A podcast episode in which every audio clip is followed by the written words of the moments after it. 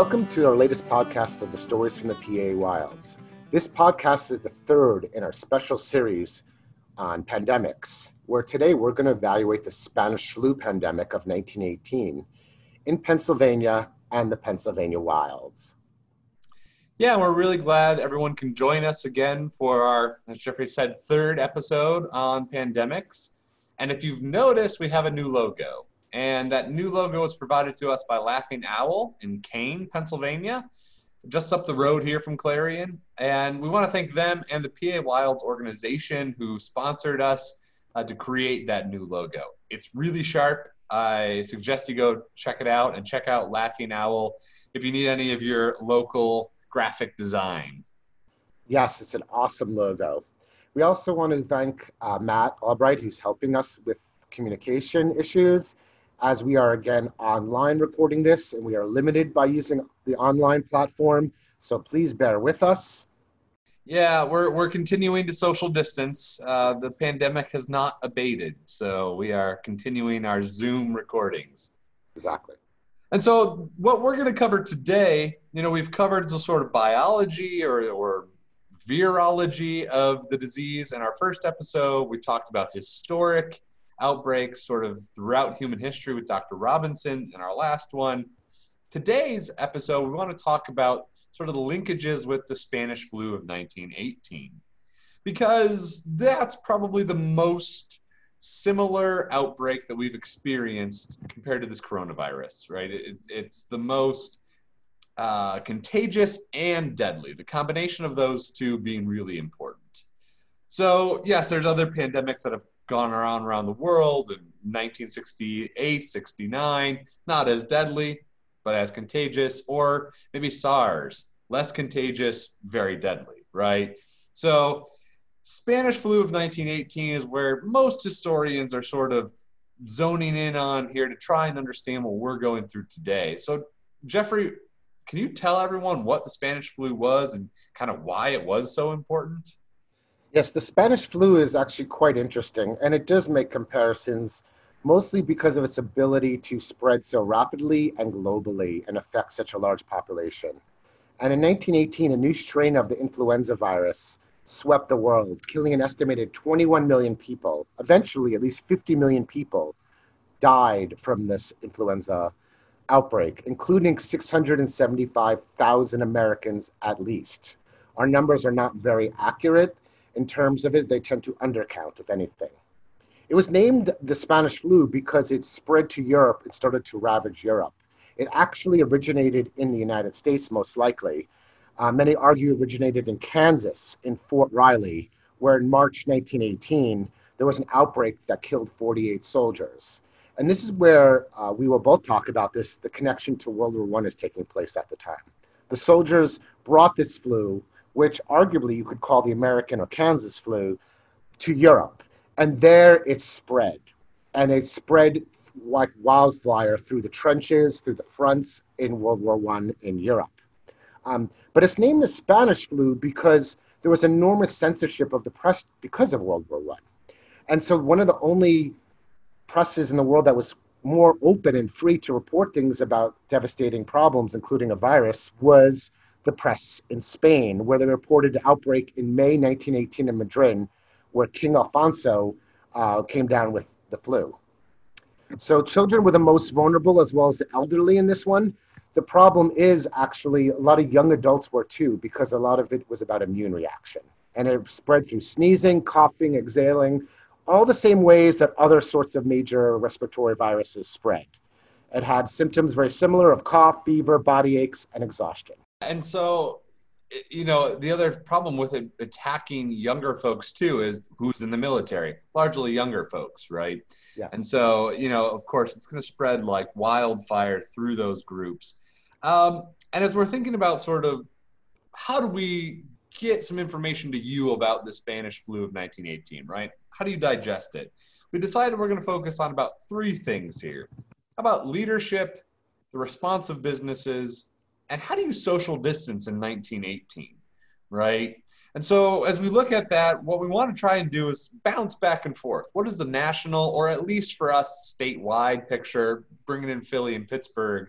look like compared to what's happening in the Pennsylvania wilds? Because after all, this is a podcast about the Pennsylvania wilds. Exactly. So let's start with leadership. And Jeffrey, what do you think? What's going on leadership wise nationally and across the state? Yes, this comes to the national and local picture where leadership is key. We've talked about this before when we've talked about uh, virus outbreaks. And what's the most important about is how humans react to it. That's what we look at as historians, and that's how the viruses, these pandemics, can really affect us, because it's we have ability to control it, and that's the most important thing we've learned throughout history. Now, we have not always been successful because of a variety of factors, but we can influence the outcome. And this comes to leadership. And leadership and government matter. Government can and does work if we have leadership that plans, is decisive, and takes advice from experts who specialize in disease. It's the main institution that allows us to unite and mobilize together to contain a crisis. And to understand leadership, I want to talk about Pennsylvania, which has one of the most famous cases is Philadelphia that people, you might even heard Philly. So I'm going to bring in Pittsburgh as well, too, as a way to understand uh, the, the state picture and also how that relates to the national picture and our local picture. Now, in American cities, the mortality rate varied depending on how individuals and leaders responded to the pandemic. Two of the worst hit cities in the United States were in our state, Pennsylvania, both Philadelphia and Pittsburgh, populous cities, and important cities at the time. Although New York City had three times the population of Philadelphia, for instance, the city spent two decades from the turn of the 20th century improving its public health infrastructure, something Philadelphia did not do. As a result, New York City's mortality rate from the Spanish flu was far lower. But when we look at Philadelphia, it's important to look at Pittsburgh because there's actually in this mix, there's a lot of comparisons between the two. And the PA Wilds connects both to Philly and Pittsburgh, and we ourselves are closer to Pittsburgh. Now, this comes to leadership, as Marc pointed out, and I think leadership is key to understanding this. In both Philly and Pittsburgh, local authorities were really hesitant to take effective action. For example, in Philadelphia, there was pressure to hold what was called the Liberty Loan Parade on September 28, 1918. This was to raise money for the effort of World War I. World War I was coming to an end, but they weren't necessarily sure of that, and that war effort is extremely costly. It's also to raise public morale. Now, all major public health officials warned against having this parade in late September and they pleaded for them to stop. There were outbreaks in army bases in nearby in New Jersey and Maryland, and they were worried the virus was already spreading and that a massive con- group of people coming together, 200,000, would just be a catalyst for an explosion of the virus. But the health commissioner of Philly, Wilmer Krusen, who was a political appointee who lacked all health expertise as far as we can tell, um, in a position that clearly requires it, and had a very laissez faire approach to governments, basically part of a local, problematic local government in Philadelphia that didn't really concern itself much with the local population as much with its own survival and with money. Um, and so they basically, Krusen and the leadership in Philadelphia ignored and overruled health officials about the parade. He even compared the Spanish flu to the so-called, the regular, so-called, quote, old-fashioned flu at this time, even some newspapers were talking about this too. They didn't want to focus on negatives. So we know the Spanish flu was not the regular old fashioned flu, and it spread like wildfire through the crowd. Within three days, which was the basic incubation period, the disease broke out all over the city. Um, and for more than three weeks, Philadelphia suffered, suffered hundreds of deaths daily. Um, it was a scene reminiscent of the Black Death in medieval Europe, especially in an immigrant district in South Philadelphia uh, which had large Italian and Eastern European populations. A parish priest would ride through the streets with a wagon calling for people to bring out the dead to have their bodies burned or buried in mass graves. So we had 14,000 people die just from that one outbreak. And turning to Pittsburgh, they faced a similar crisis. They suffered the highest death rate, Pittsburgh, of any American city. And there were hundreds of orphan children because of this. Yet the mayor, Mayor Babcock, who was a business owner, and his health department did not cooperate with both state and federal authorities, including the state health commissioner, who comes up a lot of newspapers we'll talk about. His name is Dr. Uh, Benjamin Royer, who was appointed by the governor of Pennsylvania, uh, who was a Republican at the time. And both directly ordered the mayor to close certain public places and enact quarantine measures, measures that were needed Yet, especially because of what's happening in Philadelphia, yet the, lo- the virus combined with inactive local government resulted in thousands of deaths. And the Pittsburgh mayor and officials did not cooperate very much with the health commissioner. And this eventually led to this large death rate, not just the spread of the flu, but the large death rate that Pittsburgh is famous for. When the city did cooperate and close schools, bars, other meeting places, including churches and other religious establishments, sporting events, to bring the situation under control, it was only temporary, and they only were responding to orders from the state, who sent around inspectors to actually enforce the closing of these public places. Um, and this is the issue that comes up with the cooperation. And because this, they did not cooperate, the mayor actually tried to lift those uh, regulations quickly, in fact, too quickly. And because of that, Pittsburgh continued to have high infection rates throughout the winter, while other cities vary and often decline if you look at curves. And because of these kind of attitudes, particularly in Pittsburgh and in Philadelphia, but other places, Pennsylvania was one of the hardest hit states with at least 60,000 people dying in the United States were from Pennsylvania. And we see that throughout Pittsburgh, Philadelphia, and throughout the Pennsylvania wilds. And we'll, we'll talk a little bit more about this. Marc, what do you see going on in terms of this idea of leadership and how it plays out? Yeah, so obviously leadership in rural places is much different, right? In major cities, you're talking about local county health departments or city health departments. You know, rural places don't have that. So, and we even see that today, right? Rural places basically have very minimal government structure. So when we're reading newspapers from, let's just say, Kane or Clarion or Brookville, their anger is really only directed at one or two people, and it's the two people you mentioned, the governor and the uh, uh, state health official, right? Yes.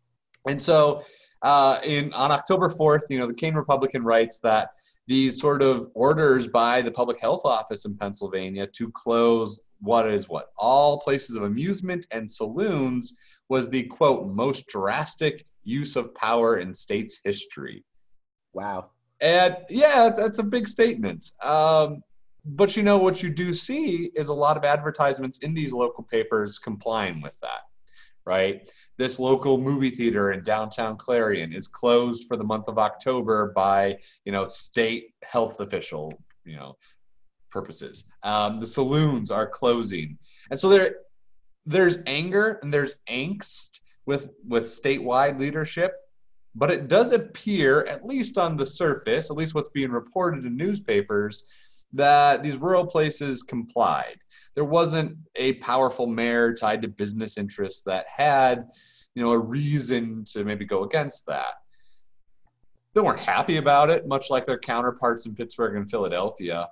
Uh, but I do think there's there's just less layers of leadership to get in the way of thwarting these statewide um, health measures. Now, what we also see too is that the public health office in Pennsylvania did a county by county sort of assessment of how the virus was spreading. And we kind of see that today with Governor Wolf's sort of county by county um, stoplight approach green, yellow, red for whatever it is. Now, they weren't using the same green, yellow, red, but they were taking sort of county by county um, advice into into sort of understanding as they went and asked places to close down. So a little bit different than what's happening in the cities for sure. But certainly the businesses, even in, in these rural areas, are asking for at least give us an end date, right? The liquor and theater commissions in Kane in October are begging. They're they're on, you know, constantly writing the uh, public health office at the state level to tell them when is this to you know expire when can we reopen and from a business point of view i mean if you're let's say a liquor establishment or you're a restaurant you have food that's expiring. You want to know if you need to make orders for more food right? You have rent uh, to pay. yeah bills to pay absolutely. So we see that businesses are pushing for the end of these quarantines the end of these closures. Um, and and this really is important in small areas but at the same time, we don't get the breadth of businesses that you see in the major cities that can have more power when it comes to petitioning the state, right? And that's really interesting because we actually see that actually going on in the Pittsburgh papers, actually, since I'm going to focus on Pittsburgh. What was then known as the Gazette Times, now known as the Post Gazette, as we know as the Pittsburgh Post Gazette, the coverage of flu is actually pretty limited. It often describes the flu as places taking place elsewhere. Talked about places as far away as Washington State, which is fine, but it doesn't actually refer to local things very much. When it does discuss local, it discusses business interests. Um, for example, when the flu was breaking out, it was really the second wave in, in the fall that really had the major impact. And so, what we're looking at a lot of fall papers in October, November, when the flu hit its peak in the United States as the second wave, which killed so many people. Um, we look at, for example, October 11th, 1918, in the, the Gazette Times at the time, as it's known as. The, they basically uh, talk about several things. One is, yeah, there's the flu is hitting cities in the nation, but the articles about Pittsburgh itself are about businesses. In fact, one article is called Liquor Men to Urge Saloons Opening. This is October 25th to 28th. We haven't even hit the peak yet. And they're already fighting the ban, as they call it, imposed by the health commissioner. And this is where it comes to leadership again fighting the leadership of the state, trying to control the spread of disease. And one of the reasons they're targeting saloons, what we call bars, is these are public meeting places, just like today. People are in close quarters, they're breathing on each other, and unfortunately, it's a very one of the top ways to spread disease. Um, and even the newspaper article is interesting that you were bringing out some stuff about uh, these local businesses. The articles uh, basically says health commissioner gives Pittsburghers no hope that the measures he imposed on bars will be lifted. It's not hope that they'll save lives. Their hope is about trying to continue the business. And right. while that's understandable, if there's nobody to go to the business, it wouldn't matter anyway. Um, Absolutely. And the, the article added complaints that businesses being affected in mercantile establishments are beginning to come in. In other words, clothing and other sorts of realtors. Although there was no source cited, we don't have much information about this at the time, but certainly businesses are concerned about it. There was no orders necessarily that may have affected, or some orders, but really what's happening is the population is being concerned about the spread. Um, and so what this fight is, is it comes back to leadership and business. The mayor of Pittsburgh was closely associated with business interests. He is pushing for those concerns. And what we see these dual concerns um, peak uh, in October when we basically see, um, and this comes back to leadership, the mayor, Mayor Babcock, basically urging for the state to lift the influenza ban on saloons. He wrote in a telegram, this is how the, the paper is literally just reporting Babcock's views and what he's trying to do. It is, and he's Babcock he quotes him mostly.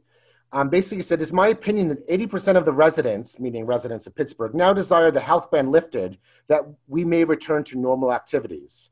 This is why thousands of people are dying in Pittsburgh because of the lack of cooperation of local officials with kind of ordinances and problems dealing with controlling of the plague. And the health commissioner is actually very concerned because there's not even enough caskets for the dead bodies. Meanwhile, um, we see the mayor and business interests pushing for other businesses to reopen.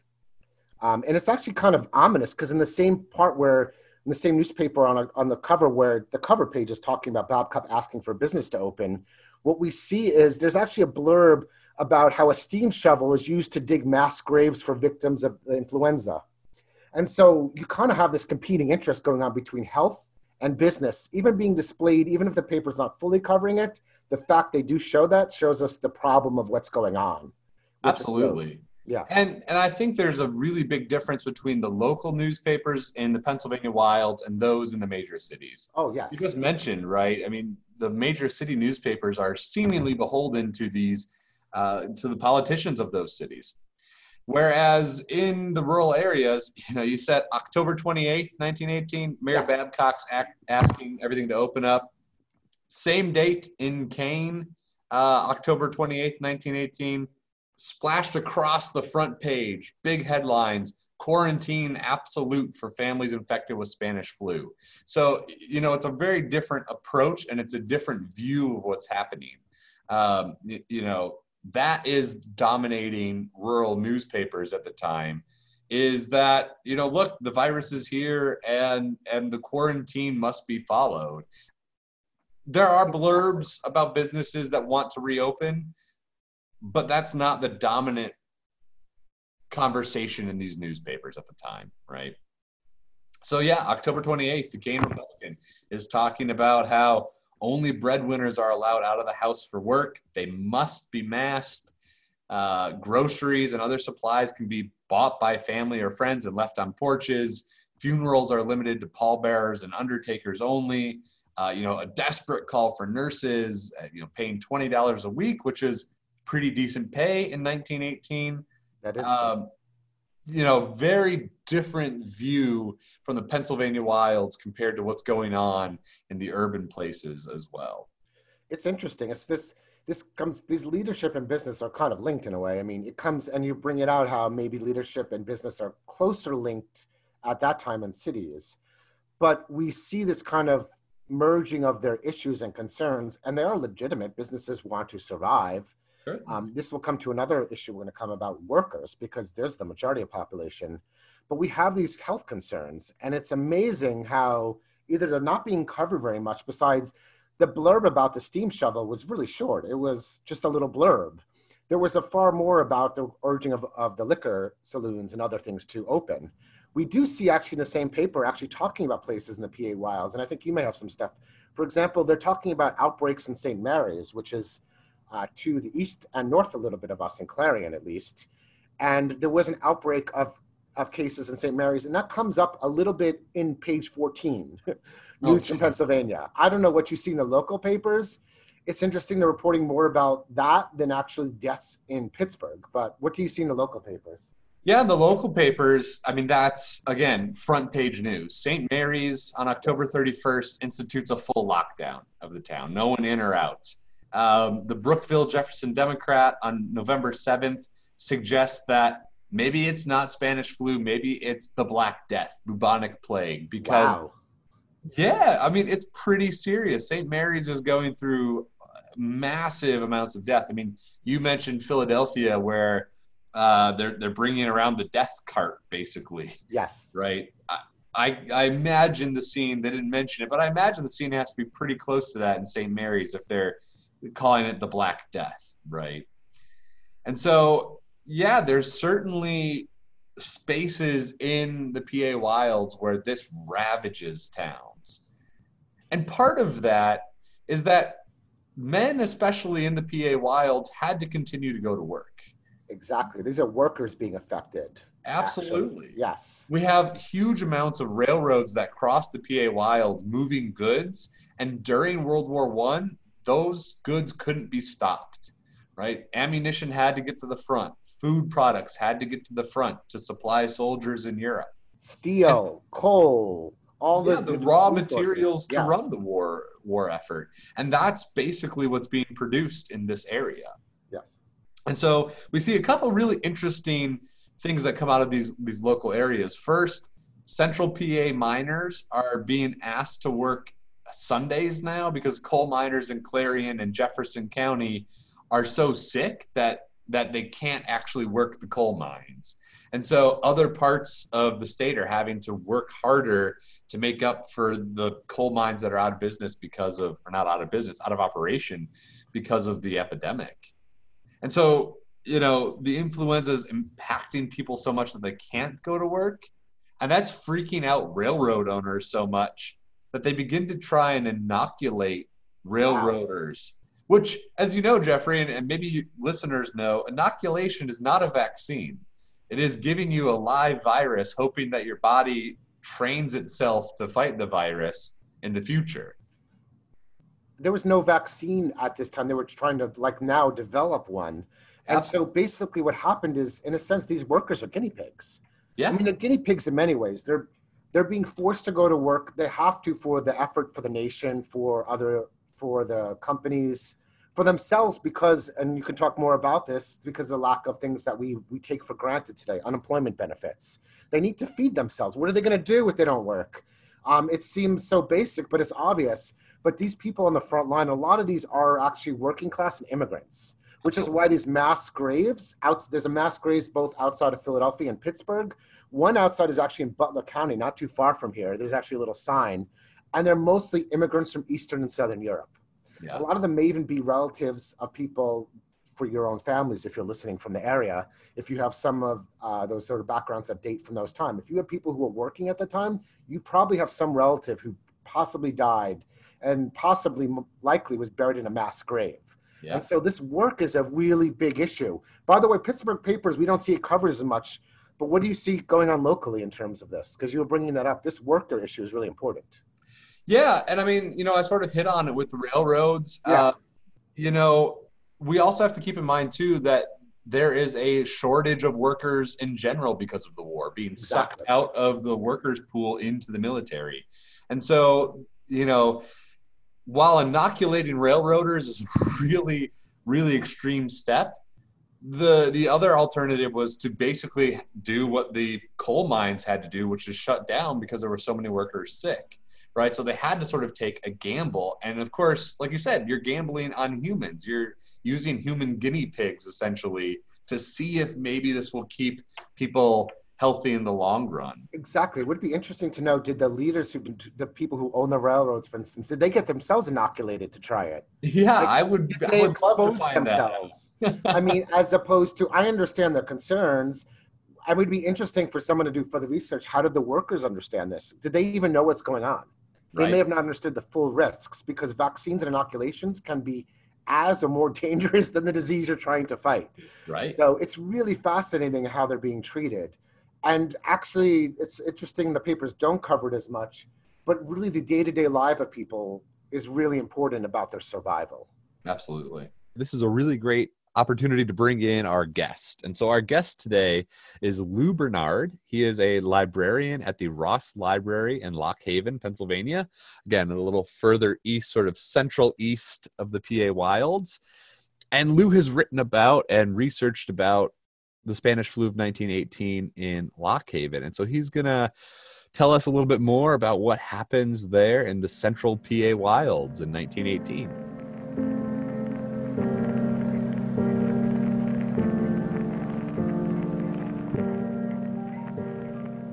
So we have on the phone with us from his house in Lock Haven, Lou Bernard. We're practicing our social distancing again here. Lou is a librarian at the Ross Library in downtown Lock Haven and a sort of, as he described himself, go to guy for Clinton County history. So, Lou, thanks so much for joining us. Well, thank you for having me.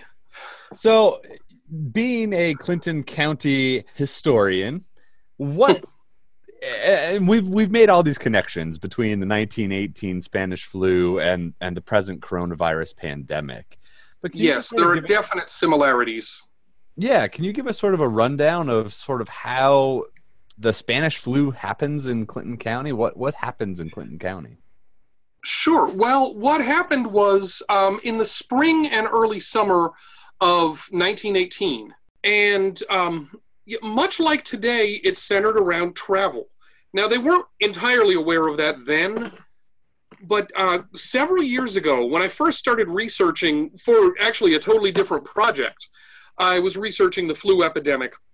And I just popped the microfilm in and let fly.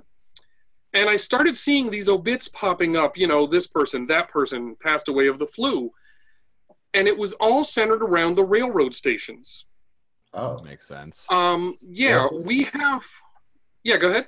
Workers in the railroad station. Yes, actually, initially, okay. Every single obit originally mentioned one of two things, and it was like 60 40 um, workers or just recently back from a vacation. Okay.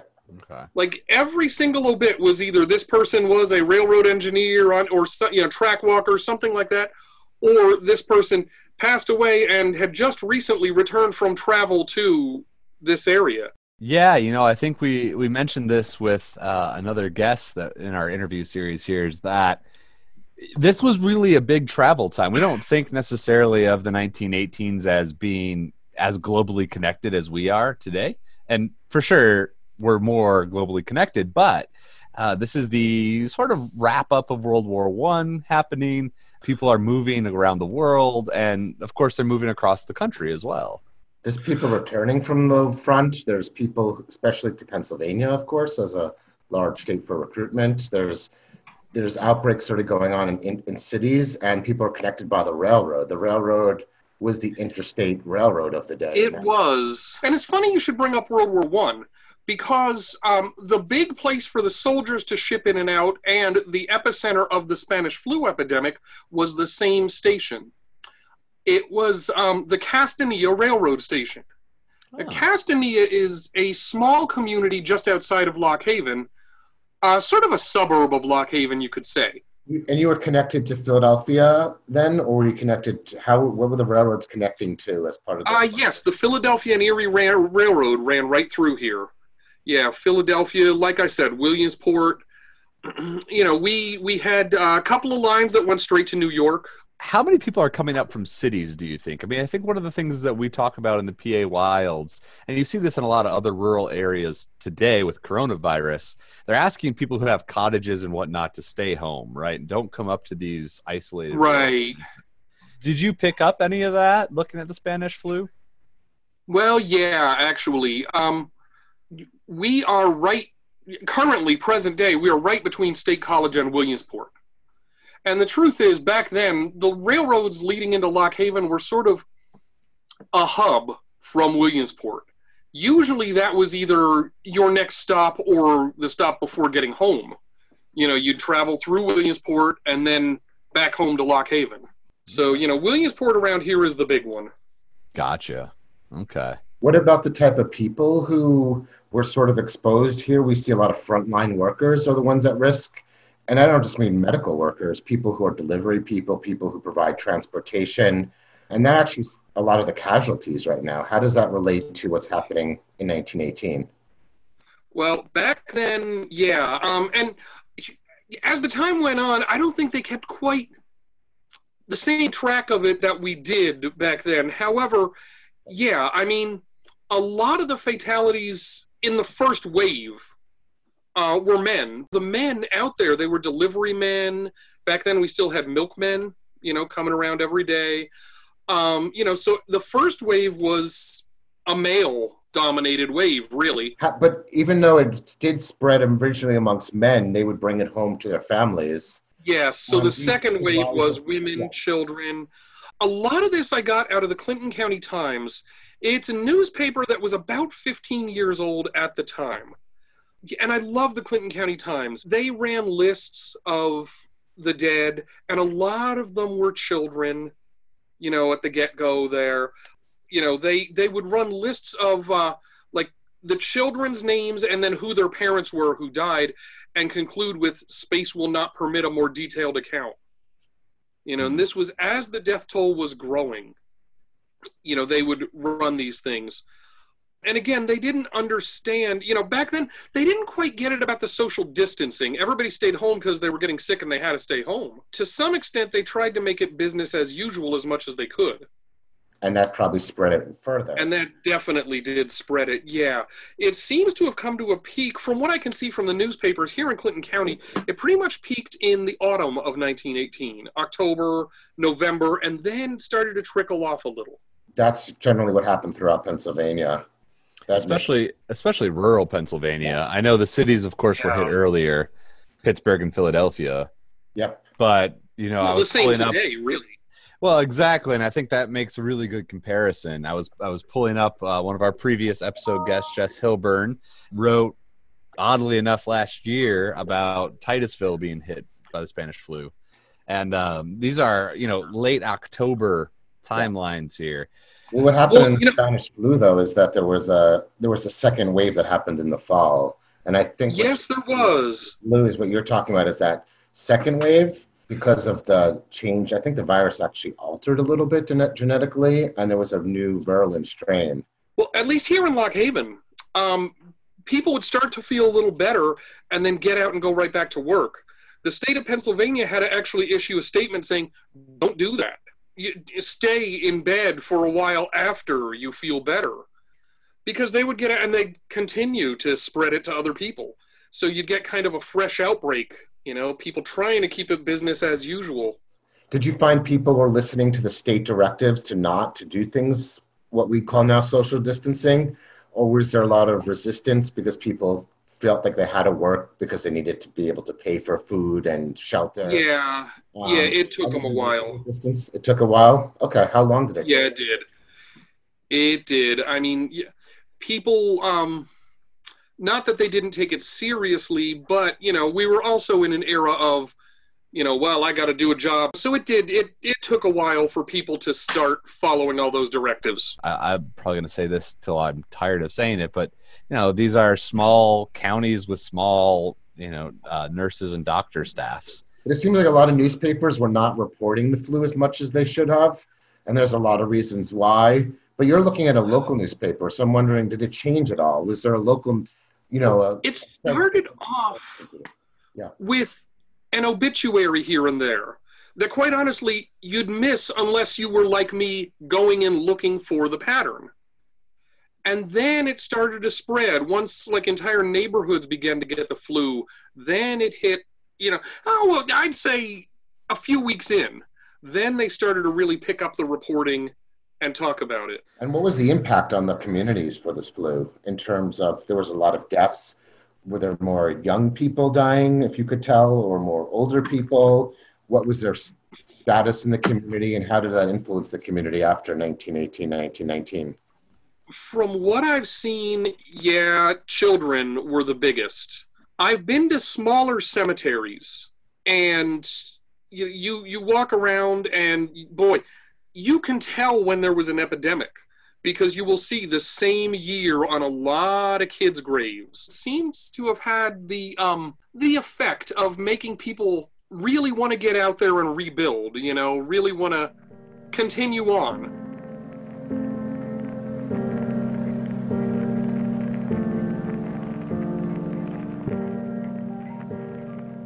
Well, that was a helpful interview to highlight some of the major issues we already discussed on the national, state, and local level in the eastern part of the Pennsylvania wilds.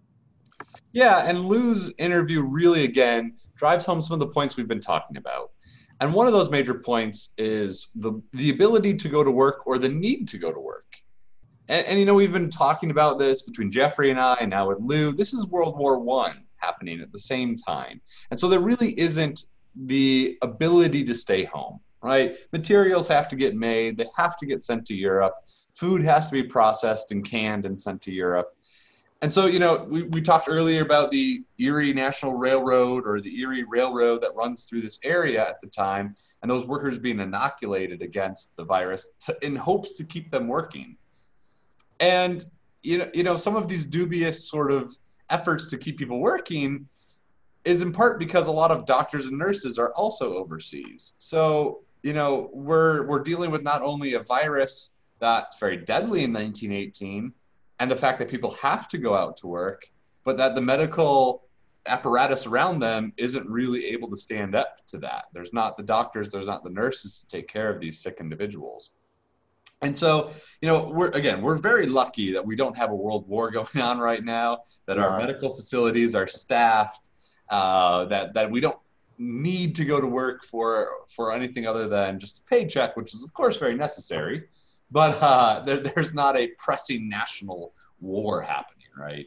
And historically, Pennsylvania was slow to enact measures to address the Spanish flu in 1918. And this is why leadership is therefore essential to take action. Even if it's unpopular, it's important that our leaders are honest, open, and transparent about the seriousness of the situation and how they're going to address it to help save lives, help save the economy at the same time. Now, the dangers of political leaders in 1918, for example, in Philadelphia, calling the Spanish flu the old fashioned flu, were really obvious after the large outbreak resulted in tens of thousands of deaths. And basically leading to people to not taking precautions. And we see this actually play out in the national level. In St. Louis, Missouri, one of the famous cases also of 1918, the health commissioner of St. Louis was a doctor who sought to, in his words, quote, use every means to keep it, the Spanish flu, down to the lowest possible number of cases.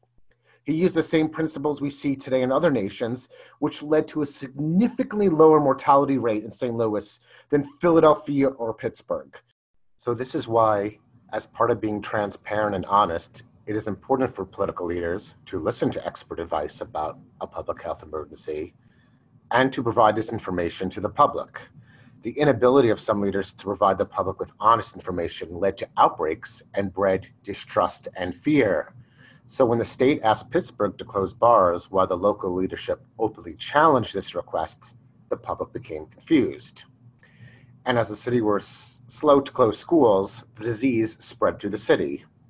Whereas leadership that listened to expert advice and warned the public was better able to implement policies that can save lives, even if the policies were not very popular.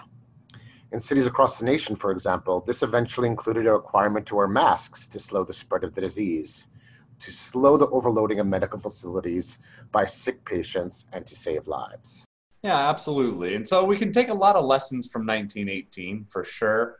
Uh, and, and heck, that's the point of history, right? and we can see them replaying today in 2020 um, the differences between the very rural Pennsylvania wilds and the very urban centers of Pittsburgh and Philadelphia, and the ways that we respond to it and the ways that we work. Um, you know, I hadn't mentioned this, but a lot of the work, if it's not industrial in this area, is agricultural. And especially at that time, it's small family farms, and, and the ability to social distance is sort of inherent in that work. So the different types of work are, are different in these places. Um, and it's just important to keep all of this in mind as we deal with the pandemic today. So, for that, I think uh, we're going to wrap up this episode here. We really appreciate you joining us.